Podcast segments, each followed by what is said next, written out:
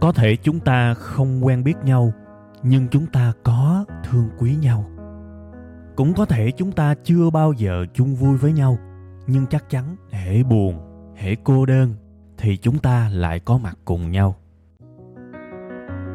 Thế thì cái mối quan hệ này chúng ta nên gọi nhau là cái gì ha? Tôi xin mạn phép được gọi mối quan hệ này là tri kỷ cảm xúc. Một tình tri kỷ đặc biệt với kết nối duy nhất là cảm xúc.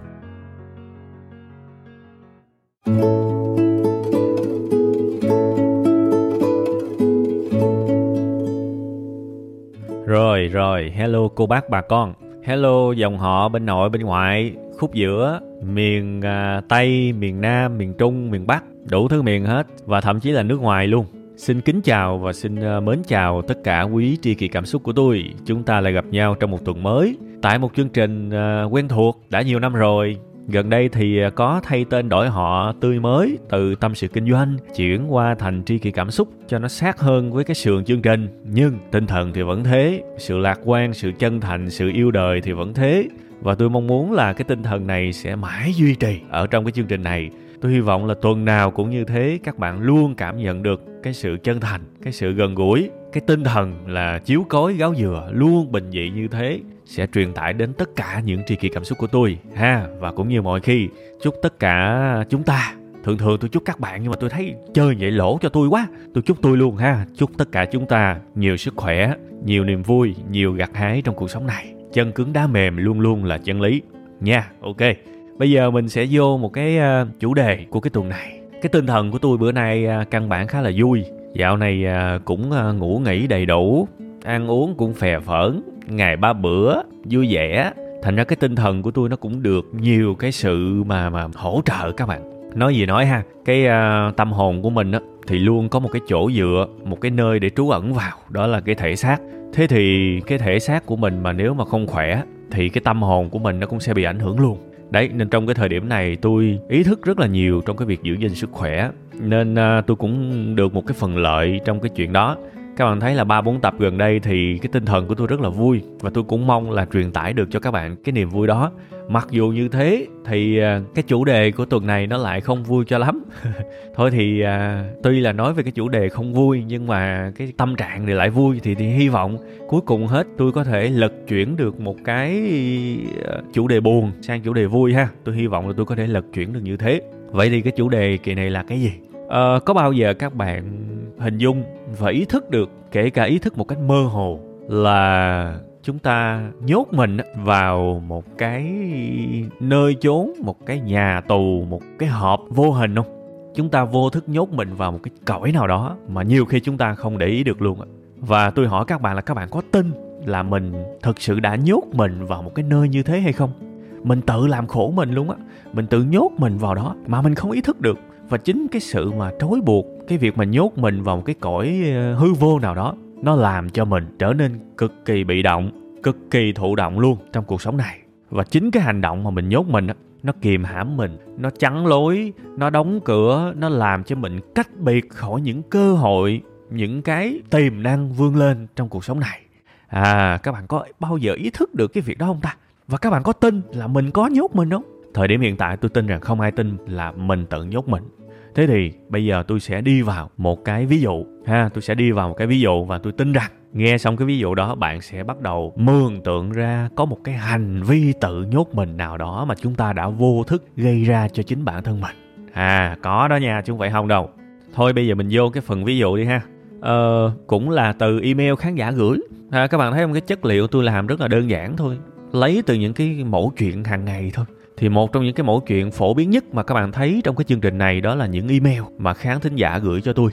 Thì một trong những cái nội dung mà tôi nhận được thường xuyên đó là những cái lời than thở của anh em đang làm nghề hướng dẫn viên, hướng dẫn viên du lịch đó các bạn. Các bạn thường hiểu mà, trong cái mùa Covid này thì anh em hướng dẫn viên du lịch rất là khổ. Tại vì hầu như là họ thất nghiệp hết. Tôi nghĩ là chắc là tất cả luôn á. Tại vì dịch giả mà các bạn, du lịch đóng băng. Tất cả những người làm trong cái lĩnh vực đó, không chỉ là du lịch mà những cái lĩnh vực có liên quan, nhà hàng, khách sạn, những cái ngành mà cộng sinh với nhau trong cái lĩnh vực du lịch, tôi nghĩ là tất cả đều bị ảnh hưởng hết. Và đó là lý do mà cái lượng comment, cái lượng email, những cái thắc mắc đại khái như thế, và kể cả những cái lời than phiền về cái tình trạng mà anh em làm trong ngành hướng dẫn gửi cho tôi, nó tăng lên một cách đột biến luôn các bạn. Nhiều lắm luôn á. Đại khái là nếu như trước dịch, một ngày họ đi làm công việc hướng dẫn, họ có thể kiếm được năm trăm, ba trăm dẫn tour đó các bạn. Triệu, hai triệu, thậm chí có người có ngoại ngữ có thể kiếm được ba bốn triệu một ngày. Thu nhập rất là tốt. Để rồi tự nhiên dịch ập tới, nó chạy cái rẹt về không đồng một ngày luôn các bạn. Gần như không kiếm được một cắt nào hết. Và họ cực kỳ sốc luôn các bạn. Họ cực kỳ sốc luôn. Có thể trong đời của họ chưa bao giờ tưởng tượng là họ phải chịu cái cảnh mà từ một cái thu nhập rất là tốt trở thành một cái thu nhập gần như không có gì.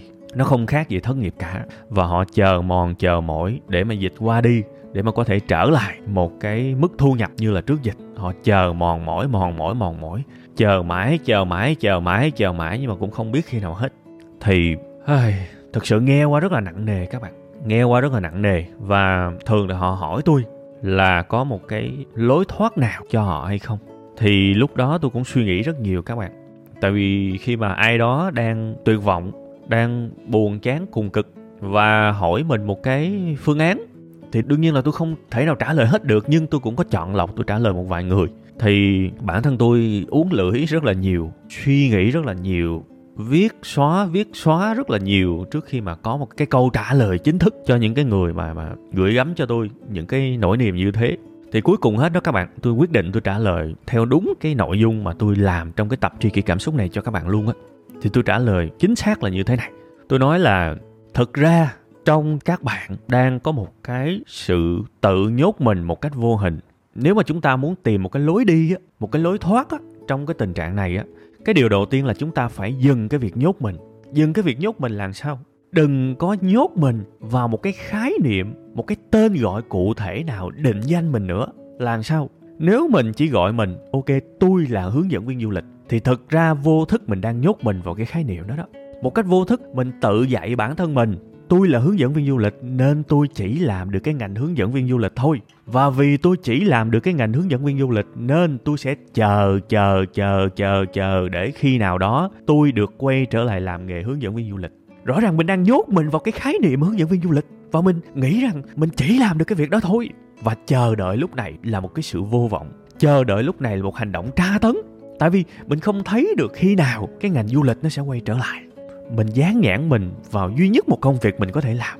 Mình chặn hết tất cả những cái lối đi khác. Cái sự dán nhãn này nó như một cái lồng nó nhốt mình lại các bạn. Và thực sự nó tạo ra sự bế tắc. Thế thì cái điều đầu tiên mình phải làm là lột cái nhãn đó đi.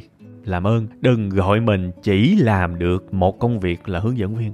Đừng có dán cái nhãn mình. Bạn giỏi hơn như thế nhiều lắm các bạn ơi. Bạn làm được nhiều việc lắm. Chứ bạn không chỉ làm được một việc đâu. Cái nghề mà các bạn đang làm bây giờ chẳng qua là thành quả của ba năm hay bốn năm học của các bạn thôi. Nó không phải là cả cuộc đời của các bạn. Các bạn học được nhiều thứ lắm. Tiềm năng của các bạn to lớn lắm. Chứ không phải là chỉ đơn giản một thứ đâu. Nên đừng có định nghĩa mình vô chỉ một thứ như vậy. Xóa cái nhãn đó đi, xé cái nhãn đó đi và thiết lập một cái niềm tin mới. Bạn có thể học được nhiều thứ khác. Bạn có thể làm được nhiều thứ khác. Mở rộng cái đó đi các bạn ơi. Mở rộng ra, đừng có giới hạn mình lại. Có thể các bạn sẽ hỏi là ok, bây giờ nếu mà tôi mở rộng ra tôi sẽ làm được cái gì? Tôi không biết. Tôi nói thật các bạn, tôi không biết các bạn liệu có thể làm được cái gì. Nhưng chắc chắn một điều là các bạn có thể làm được nhiều hơn một công việc như thế. Và mình phải mở rộng ra. Mình đừng có ngồi thụ động và chờ đợi nữa. Đừng có gán cho mình ok tôi chỉ làm được hướng dẫn viên đâu. Có rất nhiều những cái công việc khác cũng liên quan tới cái ngành hướng dẫn các bạn có thể làm được. Ví dụ các bạn có thể vào những cái group của những cái công việc là voice talent đó các bạn. Thường thường tôi thấy những bạn hướng dẫn viên có cái chất giọng rất tốt, nói rất hay, hùng hồn và nhiều trải nghiệm nữa. Nếu mà các bạn đi làm những cái nghề giống như là diễn viên, đọc lời thoại hay là thu những cái đoạn nói chuyện, rất nhiều kênh YouTube bây giờ họ có nhu cầu tuyển những cái người lồng tiếng. Rất nhiều các bạn, các bạn cứ search, có rất nhiều group như vậy. Thì có thể các bạn không kiếm được nhiều tiền nhưng mà ít ra các bạn có một cái con đường để có thể kiếm thu nhập. Trong khi cái công việc chính của các bạn á, đang bị đình trệ. Đó là một hướng, đúng không? Các bạn có thể xin cộng tác viên viết bài cho những cái fanpage. Các bạn có bao giờ thử mà viết cái xê vê và nộp đơn cho những cái fanpage chưa? Những cái trang Facebook lớn về du lịch hay là văn hóa. Các bạn có thử vận may của mình chưa? Viết một cái xê vê và bảo rằng tôi có năm năm kinh nghiệm trong ngành hướng dẫn. Tôi có những trải nghiệm này nọ và tôi tin là mình có khả năng viết bài cho một cái fanpage nào đó. Các bạn có thử vận may đó chưa? Rất nhiều thứ có liên quan chứ, và tôi chỉ muốn các bạn tin rằng các bạn làm được rất nhiều thứ. Và dứt khoát là muốn làm được nhiều thứ, các bạn phải xóa cái nhãn đi, xé cái mạc á, xé cái nhãn hiệu mà các bạn tự dán cho mình. Đừng bao giờ tự gọi mình là tôi chỉ làm được cái công việc hướng dẫn viên thôi. Đừng bao giờ lấy cái nghề nghiệp hiện tại của mình dán cho mình và đóng khung mình trong đó. Nó giới hạn nhiều tiềm năng của các bạn lắm các bạn ơi. Nên nhớ kỹ nha, có một cái nhà tù vô hình mà mình tự nhốt mình. Và nhiệm vụ của mình là dứt khoát phải thoát ra khỏi cái đó. Mình có thể tự gọi mình ok, tôi có cái chuyên môn là hướng dẫn, ok tôi đồng ý. Tôi có chuyên môn đó nhưng tôi không chỉ là như thế. Tôi nhiều hơn thế, tôi bự hơn thế, chứ tôi không chỉ là như thế đâu. Dứt khoát các bạn phải có cái niềm tin đó. Còn nếu không thì rất là mệt. Rất là mệt với các bạn luôn nha, làm ơn nhớ. Đương nhiên là cái ví dụ về hướng dẫn viên là một cái ví dụ mà tôi chọn ra đại khái như là minh họa cho các bạn biết thôi. Chứ mà các bạn làm ơn nhớ giùm tôi nha, cái chuyện mà đừng dán nhãn mình á, thoát ra khỏi cái nhà tù vô hình mà mình tự nhốt mình á, nó có thể ứng dụng trong hầu hết các lĩnh vực luôn và trong hầu hết các nghề luôn nha. Đừng có gọi mình bằng cái nghề mình làm, mình nhiều hơn thế các bạn. Mình không đơn giản là chỉ là duy nhất một cái công việc đó đâu nha. Bây giờ tôi sẽ lấy một cái ví dụ khác. Cái ví dụ này cũng là một cái dạng mà dán nhãn và tự nhốt mình, tự giới hạn các tiềm năng của mình. Nói chung là đủ thứ hết các bạn, khổ lắm. Tôi nói bao nhiêu lần rồi, nhiều khi thế giới chưa làm gì mình mà mình tự làm khổ mình không à. Thế thì nếu mà mình ngưng làm khổ mình, mình ngưng làm hại mình, nó ngưng giới hạn cuộc đời của mình lại, thì nó mang lại rất rất nhiều những cái lợi ích các bạn. Tự nhiên mình thấy cuộc đời mình nó thông dong, nó nhẹ nhàng lắm. Một trong những cái dạng mà cầm tù mình hay là nhốt mình đó, đó là gì? Mình tự gán cho mình một cái trí thông minh thấp. Cái tình trạng này tôi thấy xảy ra rất nhiều trong cuộc sống này. Rất nhiều người không hiểu làm sao, không biết có bằng chứng hay là có một cái lập luận nào vững chắc hay không, luôn luôn gọi mình một là ngu. Và ngu ở đây không phải là chỉ chửi mình trong lúc nóng giận nha, mà tin rằng mình ngu thật. Đó là cái thứ nhất. Cái thứ hai là gọi mình là tôi là một cái người chậm lắm, chậm tiêu lắm, nên tôi không làm được cái gì cả, tôi có vấn đề về trí thông minh. Họ thực sự họ gọi mình như thế các bạn. Và trong cái quá trình làm việc á, thực sự bản thân tôi cũng vô cùng khó chịu luôn á. Khi mà làm việc với những người mà đụng một cái gì đó khó là họ luôn nói với tôi là em chậm quá, em làm không được. Hễ gặp khó khăn là em không đủ thông minh để làm, em không đủ nhanh để làm, em không đủ đủ đủ cái gì đó để làm. Rất là mệt luôn các bạn. Cái niềm tin họ bị kéo xuống và họ gây ảnh hưởng với tất cả những người xung quanh, trong khi thực tế mình nhìn vào năng lực của họ, mình thừa biết họ không tệ như thế, họ không có vấn đề gì về trí thông minh cả. Họ chỉ có vấn đề về thái độ thôi. Và họ tự giới hạn mình, và họ tự làm cho những người xung quanh cũng cảm thấy tiêu cực khi mà làm việc với họ, chỉ bởi vì họ tự dán nhãn mình. Tôi nói các bạn nghe nè, đừng bao giờ coi mình là thiếu thông minh. Nếu mà các bạn có thể đọc chữ một cách bình thường, và các bạn nghe một bài hát nào đó từ nhiều năm trước mà bây giờ các bạn nghe lại, các bạn vẫn còn nhớ cái lời của nó. Không cần phải nhớ hết, chỉ cần nhớ một phần lời của nó thôi, và các bạn có thể nhẩm nhẩm theo cái giai điệu của nó đấy. Thì tôi nói là dứt khoát bạn không có vấn đề gì về trí thông minh cả. Bạn tin tôi đi, cái đầu của các bạn hoạt động rất là ngon luôn á. Bạn không có vấn đề gì về trí thông minh cả. Đừng có gọi mình chậm hay là gọi mình cái gì cả. Trời ơi, các bạn chỉ có vấn đề về thái độ thôi. Các bạn lột cái nhãn là tôi ngu, lột cái nhãn là tôi chậm tiêu đi. Chính cái nhãn dán đó là cái làm cho các bạn có vấn đề đó. Bây giờ ai mà làm một cái điều gì đó mà không gặp thử thách khó khăn, mà các bạn biết mà, khi mà gặp một vấn đề khó thì tuyệt nhiên là mình phải chậm. Mình gặp một cái thất bại nào đó, tuyệt nhiên là mình sẽ phải rất là căng thẳng, rất là stress, tìm một cái phương án giải quyết vấn đề. Ai cũng như thế các bạn, ai cũng như thế. Gặp chuyện khó không thể nào nhanh được các bạn. Thì cái khó đó, cái thử thách đó, mình nên tập trung để giải quyết nó đi. Đó là cách nhanh nhất để vượt khó đó. Chứ mà đừng ngồi đó bắt đầu đi bao biện bằng cái việc dán cho mình một cái nhãn. Ui, tôi không đủ trí thông minh, tôi làm không được, tôi chậm quá. Thế thì rồi sao nữa? Các bạn ngồi đó luôn. Tôi nói thật, tôi thấy nha, rất nhiều người trong cuộc sống này gọi mình là chậm là ngu. Thực ra nó giống như đó là một cái tấm chắn vậy đó. Cái tấm chắn để nó hô ra cho mọi người biết tôi làm không được đó nha. Thôi đừng bắt tôi làm nữa, khả năng của tôi không tới, đừng bắt tôi cố nữa. Đó, đó là cái tấm chắn để mà họ thông báo cho mọi người đó. Nhưng cũng chính những người đó, sau một thời gian khi mà xung quanh không còn tin tưởng họ, không còn giao cho họ những cái nhiệm vụ quan trọng nữa, người ta không còn nhìn thấy họ là một cái thành phần quan trọng trong cái tổ chức nữa, thì chính họ lại là, lại là những người tuyệt vọng, lại là những người mất niềm tin, lại là những người kêu gào là tại sao mọi người không tin tôi? Ủa, sao mấy bạn quên nhanh vậy? Phải có cái lý do gì đó mọi người mới không tin mình chứ. Chỉ chính cái thái độ của mình khi gặp những chuyện khó khăn, Và các bạn cứ kêu gào lên là tôi làm không được, tôi chậm quá, khả năng của tôi chỉ tới thế, tôi không thể nào phát triển hơn nữa. Thì mọi người sẽ nhìn lại các bạn theo đúng những gì mà các bạn tự gọi mình á. Tại vì không có ai có nhiệm vụ mà nâng tầm các bạn cả. Chính bản thân các bạn phải là người muốn phát triển thì mọi người mới tin bạn được. Còn bây giờ bạn không tin mình có thể phát triển thì ai mà tin bạn. Đó là lỗi của các bạn.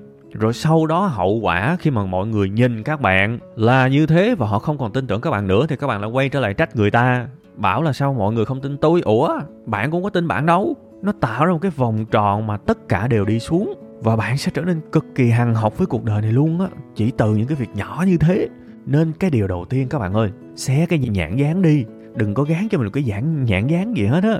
Thiệt, bạn giỏi hơn thế rất là nhiều các bạn ơi. Chỉ cần các bạn đừng có nghĩ là mọi thứ nó phải thật nhanh.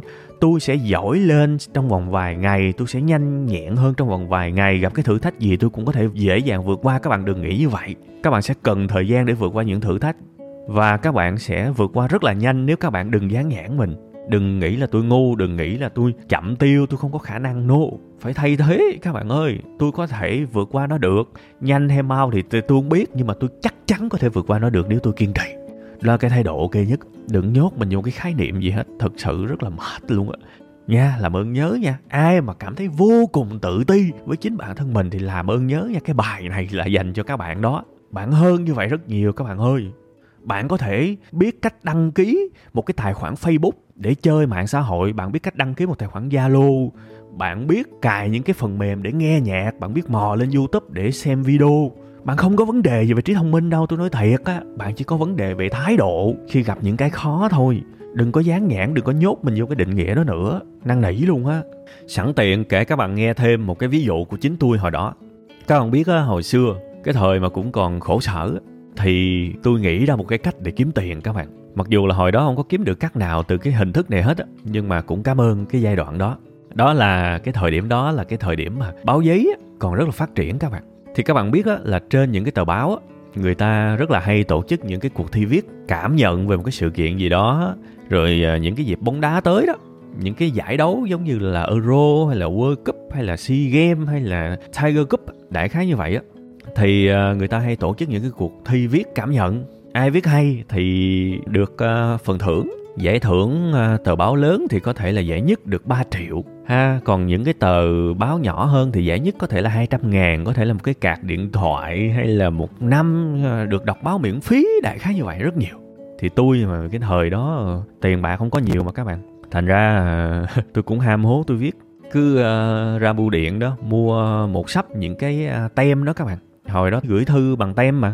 Rồi mua mấy cái bao thư đó rồi xong. Mà rồi à, bắt đầu đọc báo, cắt cái à, tờ giấy đó đó, rồi viết thư cảm nhận. Tôi viết rất nhiều các bạn. Tôi viết không phải là tôi ham viết mà vì tôi không có tiền. Tôi cứ viết và tôi hy vọng là mình sẽ đạt được một cái giải gì đó. Vì nếu mà mình đạt giải, mình có tiền thì mình có thể mua được cái này cái nọ trong đời sống. Nó bớt nghèo, vậy thôi các bạn. Tôi viết quá trời quá đất luôn và tôi không có được cái giải gì hết. Tôi không được cái giải gì hết các bạn. Thì không hiểu sao, bây giờ tôi nhìn lại tôi mới phát hiện ra. Lúc đó tôi không hề dán nhãn mình các bạn. Tôi viết rất nhiều, tôi cứ viết, tôi cứ viết, tôi cứ viết. Và tuyệt nhiên nha, trong tôi không bao giờ có một cái niềm tin là mình không thể viết được. Tôi không hiểu. À, hình như hồi đó tôi quên mất luôn là tôi định nghĩa mình là một cái thằng viết ngu. Tôi quên luôn các bạn. Tôi không không hề có cái suy nghĩ đó mảy may. Chắc là lúc đó tôi chỉ nhìn thấy à, những cái giải thưởng mình nên viết đi, thử tiếp đi, thử đi. Biết đâu mình sẽ được một trăm ngàn giải khuyến khích. Biết đâu mình sẽ được ba triệu. Thậm chí tôi nằm tôi mơ về những giải thưởng đó luôn á. Mặc dù tôi chả bao giờ có được, nhưng tôi cứ viết, tôi cứ viết các bạn. Cứ viết. Và tôi viết rất nhiều các bạn. Tôi tốn cũng khá khá tiền để mà mua tem, mua thư. Và viết hồi đó là không có phải là viết bằng đánh máy đâu. Viết bằng chữ trên giấy bình thường đó. Nó cổ điển vậy đó. Cứ viết, cứ viết các bạn. Chả bao giờ được một cái giải thưởng gì cả. Mà tôi nói các bạn, tôi viết không chỉ là trên báo đâu, mà ở những cái chương trình mà trên radio tôi cũng viết nữa. Có những cái chương trình, thậm chí là chương trình tài nguyên và môi trường trên đài vê o vê đó các bạn, mà sóng a em nha, chứ không phải là sóng ép em. Tôi vẫn viết các bạn. Và không bao giờ mà tôi đạt được một cái giải thưởng gì cả.